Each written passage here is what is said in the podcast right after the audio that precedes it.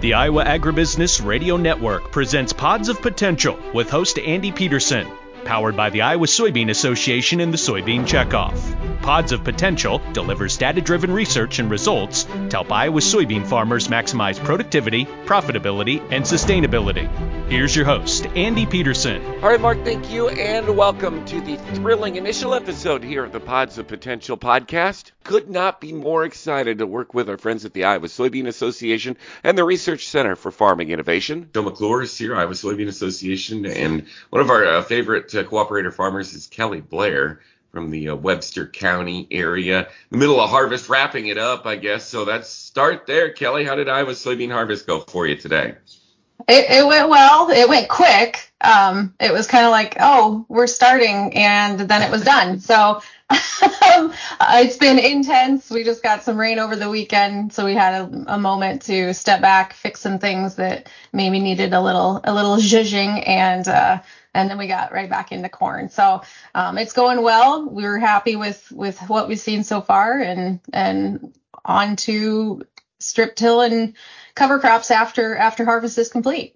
Well, and since you mentioned that, that's a great uh, preview, I guess, of some of the things that we're going to talk about. Those uh, uh, sustainable reduced tillage practices that uh, I know you've been cooperating with Iowa Soybean on for a lot of different years. Tell us about your operation, though, first, Kelly, and uh, how long you how you got into um, production agriculture and and what all happens on the farm. Yeah, so um, I farm with my husband AJ and our two kids, Wyatt and Charlotte, in southern Webster County. So we're about an hour north of, of Des Moines, and we have a diversified crop and livestock operation. We have cattle and pigs, as well as row crops and some hay. So um, we we were fairly busy most of the year, um, and we're the fourth generation on our farm, the Blair farm, AJ's family, um, and we're raising the fifth generation. And actually, in this office, my husband's grandpa was born here in the office wow. that I'm talking from right now. So, um, so some history there, but um, I met AJ while I was attending Iowa State, and you know, just ended up here, and and that's that's all we've done. So it's just just farming the rest, as they say, is history, huh? Exactly, exactly. Joe with the Iowa Soybean Association doing great work, of course, on behalf of uh, Kelly and AJ and uh, Petersen Grain and Ag, myself, and all Iowa soybean farmers. Tell us a little bit about yourself and as far as um, what got you uh, involved in, in soybean production and, and soybean research. Yeah, thanks, thanks, Andy. Uh, I I uh, grew up on a farm in uh, Linn County, uh, just north Center Point, small uh, hog farm with with enough acres to support the the the pigs, and um, eventually kind of worked my way back. I, you know, I was going away from agriculture, but it, it, took me about half of a half of a bachelor's degree to realize that I wanted to come back. so I uh, went to Iowa State, got got a degree there, and I've been working in in um, industry for 20 years. And eh, after 20 years of industry, I was able to get back to the state of Iowa. Been out of the state and back to uh, working with farmers um, directly. I've been removed. So I, have been at Iowa soybean for, for about a year and a half now and, and loving every bit of it. So nice to be back in the state and back working directly with farmers. Certainly. Um, of course, talking about the uh, Research Center for Farming Innovation as well, uh, which you work directly with. Um, let's uh, kind of give an overview, if you will, Joe, of uh, some of the activities for the year and, and what uh, what you've been involved in, what you've been working on that's now coming to uh, fruition as these combines, like the one behind me, uh, make their way through the field. Yeah, it's been a, it's been a busy year. Um, so the Research Center for Farming Innovation um, involves a lot of a lot of things that that, that um, are value added to to the landscape for farmers, um, and that's from a conservation lens as well as a profitability lens and and a, a productivity lens. So we've got a lot of projects going on that's, that's coming in through the combines this year, uh, this this fall right now. Um, that we'll learn about and we'll we'll get uh, data back to our farmers uh, who participated with us um, and and really learn what practices uh, added value to farms uh, profitability. And then from a sustainability po- point of view, we've got uh, a lot of activities going on besides cover crop, uh, making cover crops work on our farms, as well as edge of field practices uh, some of them uh, that Kelly's probably going to share about a little bit today as well.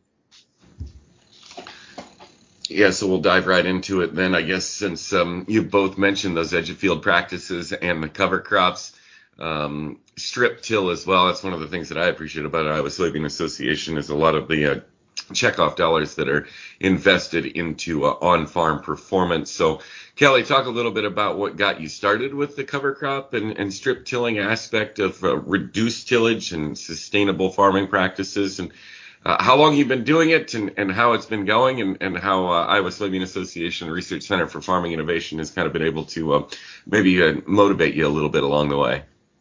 Uh, so AJ was on the board of directors for the Soybean Association when we first got married. So I had to look back last night, and our first trial with what used to be called the On Farm Network was in 2006. So we weren't even married yet, but um, he did a, a trial of headline fungicide versus none, and so it was just kind of natural since since AJ was on the board, it was interesting um, doing some research on our own farm, getting some some of our own data and our own numbers um, is was what kind of interested us. And um, over the years of farming, so when I first started farming with AJ, we were pretty well corn on corn, um, full tillage. We did have hog manure, but um, to today where we're we've reduced um, tillage for the most part as much as we can.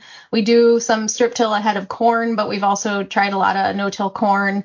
We no-till our soybeans. We have cover crops, um, and we're we're interested in continual improvement and conservation. So um, on our farm, you know, we can most farmers when we talk about what works and what doesn't work, we're comparing oh, the field across the road did better than the field over uh, over the hill, and um, which I mean that's that's how that's how we visualize and that's how we do things. But by doing some trials with um, with Iowa Soybean Association, we're able to get real data, replicated strips, and and look at maybe what we're doing and get some real data, as well as know how to set trials up because before, like I said, you look from field to field, but here in the same field, you can look at, at differences or see differences. And if you can't see them, there might be yield differences or there might not be. So um, we've done trials with fungicide, um, cover crops versus no cover crops. We're in the seventh year of a cover crop trial with Iowa soybean um, cover crops versus no cover crops. And getting lots of data, soil samples um, back on that. We've done some no till, no till versus strip till trials, nitrogen rates, um, looking at different rates, you know, plus 50, minus 50 type thing, and looking at AMS um, versus no AMS ahead of our no-till uh, corn and some herbicide trials. So we've done a little bit of everything, and like I said, you know, it's that real data um, that we're able to take and look at over the years. Um, whether or not we make big decisions overarching on the farm, um, it, it, really just depends. But we're able to actually look at it and and maybe decide what what's going on if something doesn't work or does work, and and kind of fix anything that that might be too difficult about you know when we were just starting cover crops uh, you have to figure out what works for you and what doesn't and what your goals are. And so um, we started cover crops probably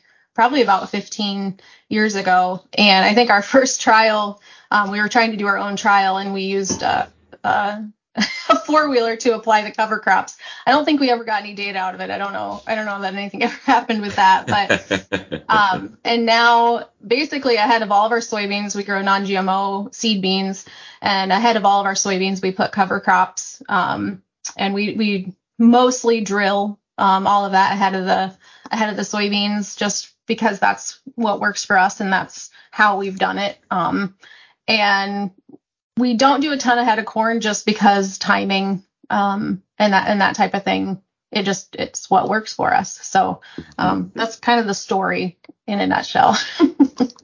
oh, that's fantastic, and you, that remaining on the cutting edge and, uh, and and never giving up, trying to make things better is uh, is exactly what it uh, kind of takes to move forward. And Joe, talk a little bit about uh, the role of the Research Center for Farming Innovation in supporting Kelly and AJ's efforts and and uh, expanding to uh, to other farmers as far as um, what you continue to learn about implementing these practices on farm. Yeah, um, what what Kelly described there is is absolutely truth. If if you if you did a if a person does a comparison between fields or even between the west half versus east half field, you may learn something that you think is true, and that could end up costing you dollars. Um, what you really want to learn is the west half field's better than the east half field. Not that the product did better or the practice did better, and you could either make uh, the wrong assumption and miss out on yield, uh, or you could make the wrong assumption and invest a lot in a practice or a product that that hasn't proven itself. And so having a good replicated strip uh, trial uh, is very important to having good data so you can make good decisions. And that's what we try to do here is we we try to uh, understand what farmers are asking, what what the needs are uh, across the state, uh, develop statewide approaches to our research uh, with an, uh, with a, enough locations so the data can be local, uh, relevant locally. Um, so we want to make sure we have we, we, cover the state of Iowa and then have have the distribution so uh, we can dial into a, a, cropping district or or part of the state and still have the local locations there to to really provide that story and and, and insights for farmers if even if they didn't do the trial. So you know, Checkoff supports supports the work we do. We have great cooperators like uh, Kelly and AJ Blair, uh, but there's a lot of folks uh, that are not cooperators that are still paying into the Checkoff, and uh, we owe them uh, the same services and and uh, provide that data for them.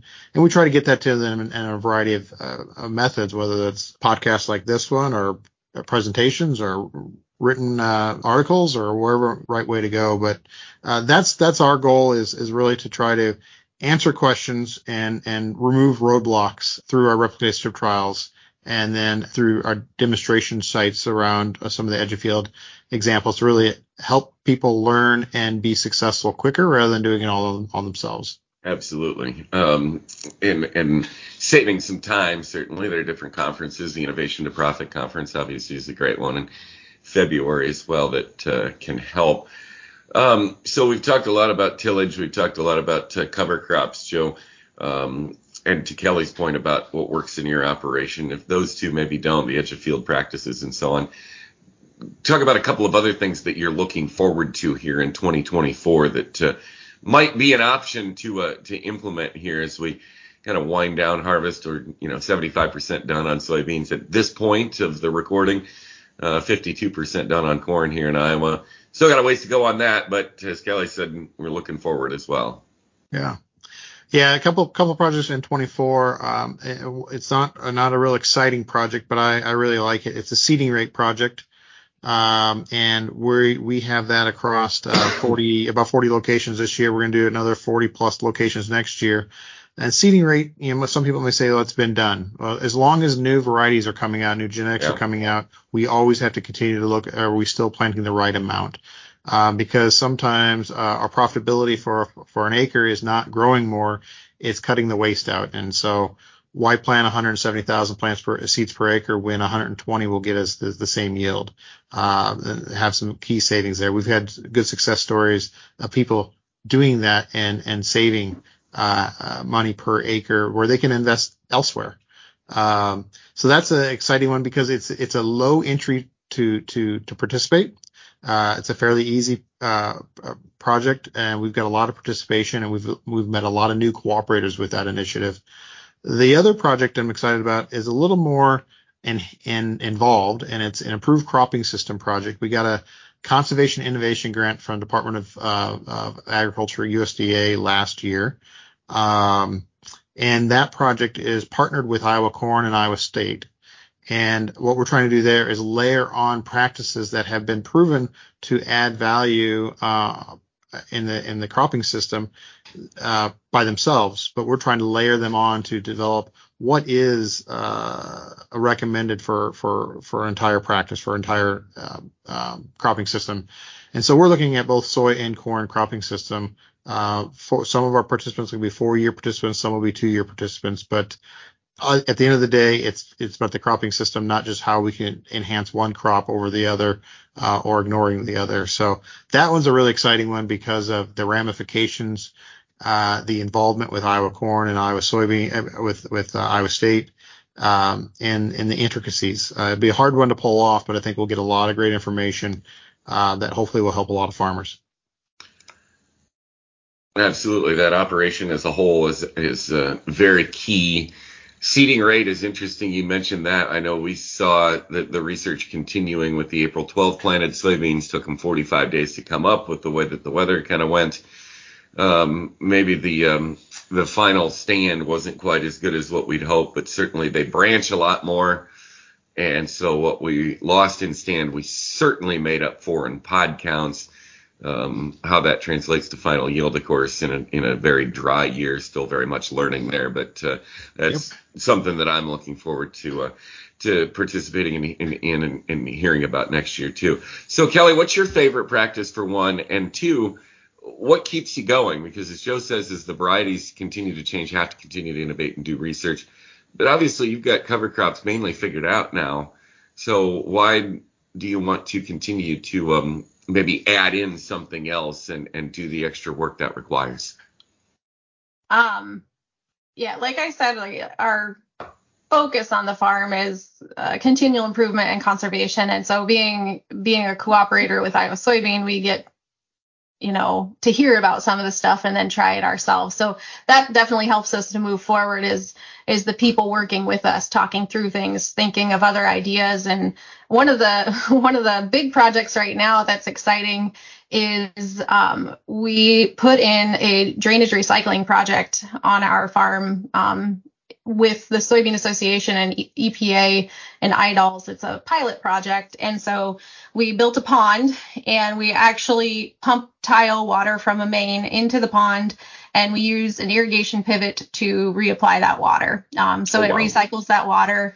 Oh, um, wow. This was the first year we were able to use it, and um, I'm excited to see the data. I haven't seen the data yet. Um, I just got a question the other day, a text to say, "What have you seen?" And apparently, other people are excited to see it too, which is which is great. Um, but you know, we're we're Iowa State sampling that water um, in and out, and we're obviously we're learning about how to use an irrigation pivot. We've never done that before, so that's been that's been interesting.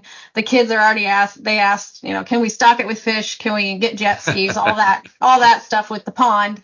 Um, but right now it's dry and we can't get it filled back up because it's it's too dry. But we were able to use it on the soybeans this year, although um, I can't tell you any data just from getting the field combine, but I think it was a good year for soybeans, so it may not have been the year to see to see the yield increase. Um, but hopefully over the years we'll be able to get data and and share that data and maybe show something um, um, with that. And in our area, tile is the you know if you want to farm, you better you better tile your ground because that's the only way you can grow a crop basically. And so by speeding that water up, we're obviously having effects downstream. And so it's been kind of a really neat project, kind of a, a roundabout thing because um, we went down to uh, New Orleans in 13, I think, and we got to see the lower ninth ward um, from, you know, for hurricane and, and flooding and all that. And knowing the effects of flooding down there. And then I got to be on a, po- uh, not a podcast, but an interview with uh, Iowa Public Radio with a um, shrimp farmer from down in the Gulf and hearing his challenges based off of um, the Gulf hypoxia and stuff. And then to be able to actually implement on our farm up in Iowa, slowing down of that water, slowing down of the nutrients, um, the impact that that ha- has on on those people down there, that we're able to, you know, we've seen we've seen it and now we can say we're trying to do something um, is pretty cool. It's, it's really neat to think about that that cycle and and the circle of of life there. Yeah, that's kind of what Joe talks about as far as uh, thinking about the operation of a whole or as a whole, right? With these different practices, and of course you're talking about uh, the impact of practices on the farm here in Iowa to somebody that's 1,500 miles south involved in production agriculture, the shrimp farmer, and, and directly connected, which is really, really neat, and, and trying to make it better, which is yeah. um, a big uh, part of the value of the checkoff dollars that Iowa Soybean Association is uh, posting in. So let me ask you this, Joe. How do we get uh, how do we get involved if uh, somebody'd like to get signed up or maybe wants to start cover crops, that drainage water management component that you talked about, innovating on your farm. Relay cropping is another thing we haven't discussed today, habitat restoration. There's a wide range of expertise there. Uh, how do we get started? Yeah, there there is a wide range of, of expertise and a wide range of, of real passionate people at at RCFI that that uh, really are excited to, to help out. Uh, I would, you know, my my first thing is you give the office a call, um, or or call or, or go to email. Uh, I'm sorry, the website. Uh, there is a place there to um, uh, kind of click in and work with us uh, tab. So there's a, there's a lot of areas to do that, or or get in contact with the local um, Iowa soybean research agronomist or local uh, Iowa soybean conservation agronomist. Um, if that doesn't work, find your director. Um, you know, like AJ used to be a director. There's a lot. There's there's 22 directors across the state. Um, you know, find somebody uh, or reach out to us directly, and and our our front office will direct it to the the call to the right person, and we will work with you on on any question you've got. We, we want here to help. Absolutely, and I can speak to that personally, whether that's the directors or whether that's uh, some conservation agronomists that uh, are working really, really hard, and uh, and and farmers who have participated too. I'm sure Kelly would help uh, put you in contact with the right people, or um, uh, several other folks. Mitchell Hoare is another one that comes to mind uh, right off the top of my head. So this has been a fantastic uh, sort of overview, first episode, if you will, of Pods of Potential, where we uh, kind of take a look at a lot of different things. We'll hone in on some of these specifics here over the course of uh, other episodes. So we invite you to uh, continue to check out Pods of Potential. Kelly, Joe, thanks a lot for making time. This has been absolutely terrific. Thanks Thank for you. having me. You bet. Kelly Blair with Blair Farm, Central Iowa, Joe McClure, with our friends at the Iowa Soybean Association, driven to deliver real world results for you in the field with the innovative, profitable, and sustainable practices in the Iowa farm landscape. Thanks for listening to Pods of Potential, a driven to deliver production of the Iowa Agribusiness Radio Network and the Iowa Soybean Association. To find out more about any of the topics discussed in today's show, you can visit iowaagnet.com or iasoybeans.com.